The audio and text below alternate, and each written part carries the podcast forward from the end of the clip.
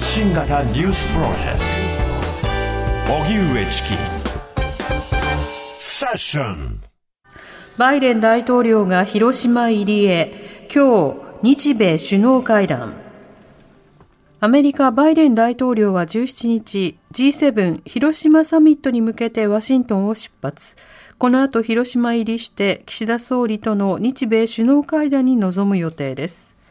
会談では日米同盟の強化や台湾での軍事的威嚇を続ける中国を念頭に一方的な現状変更を容認しない方針を確認する見通しです。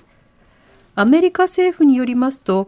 明日は他の首脳とともに原爆資料館を視察することが決まっていて、現職のアメリカ大統領としてはオバマ氏以来2人目の訪問になりますが、コメントはしないということです。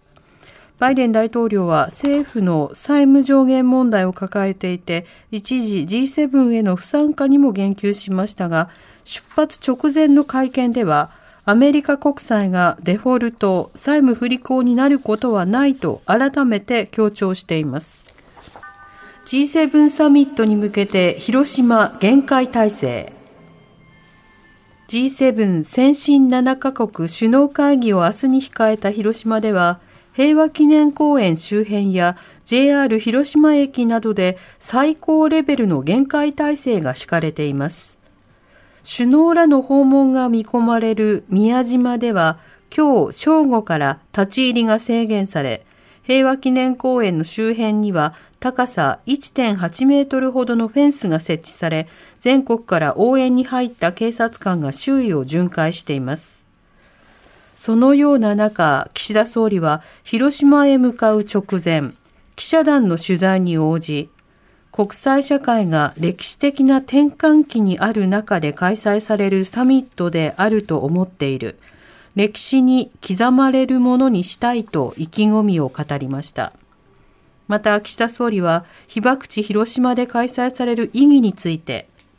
G7 として核兵器のない世界への決意を改めて確認するとともに、法の支配に基づく自由で開かれた国際秩序を守り抜く意思を強く世界に示したいと述べました。与党 LGBT 法案を国会提出。性的マイノリティへの理解を促す LGBT 理解増進法案をめぐって岸田総理は昨日自民党の茂木幹事長らと会談し公明党と合意した修正案を今日国会に提出する方針を確認しました理解増進法案は当初案にあった差別は許されないという文言が不当な差別はあってはならないとされるなど、自民党の保守派に配慮し修正されました。明日から始まる G7 広島サミットに合わせる形で、自民公明の与党は今日午後、法案を衆議院に提出しました。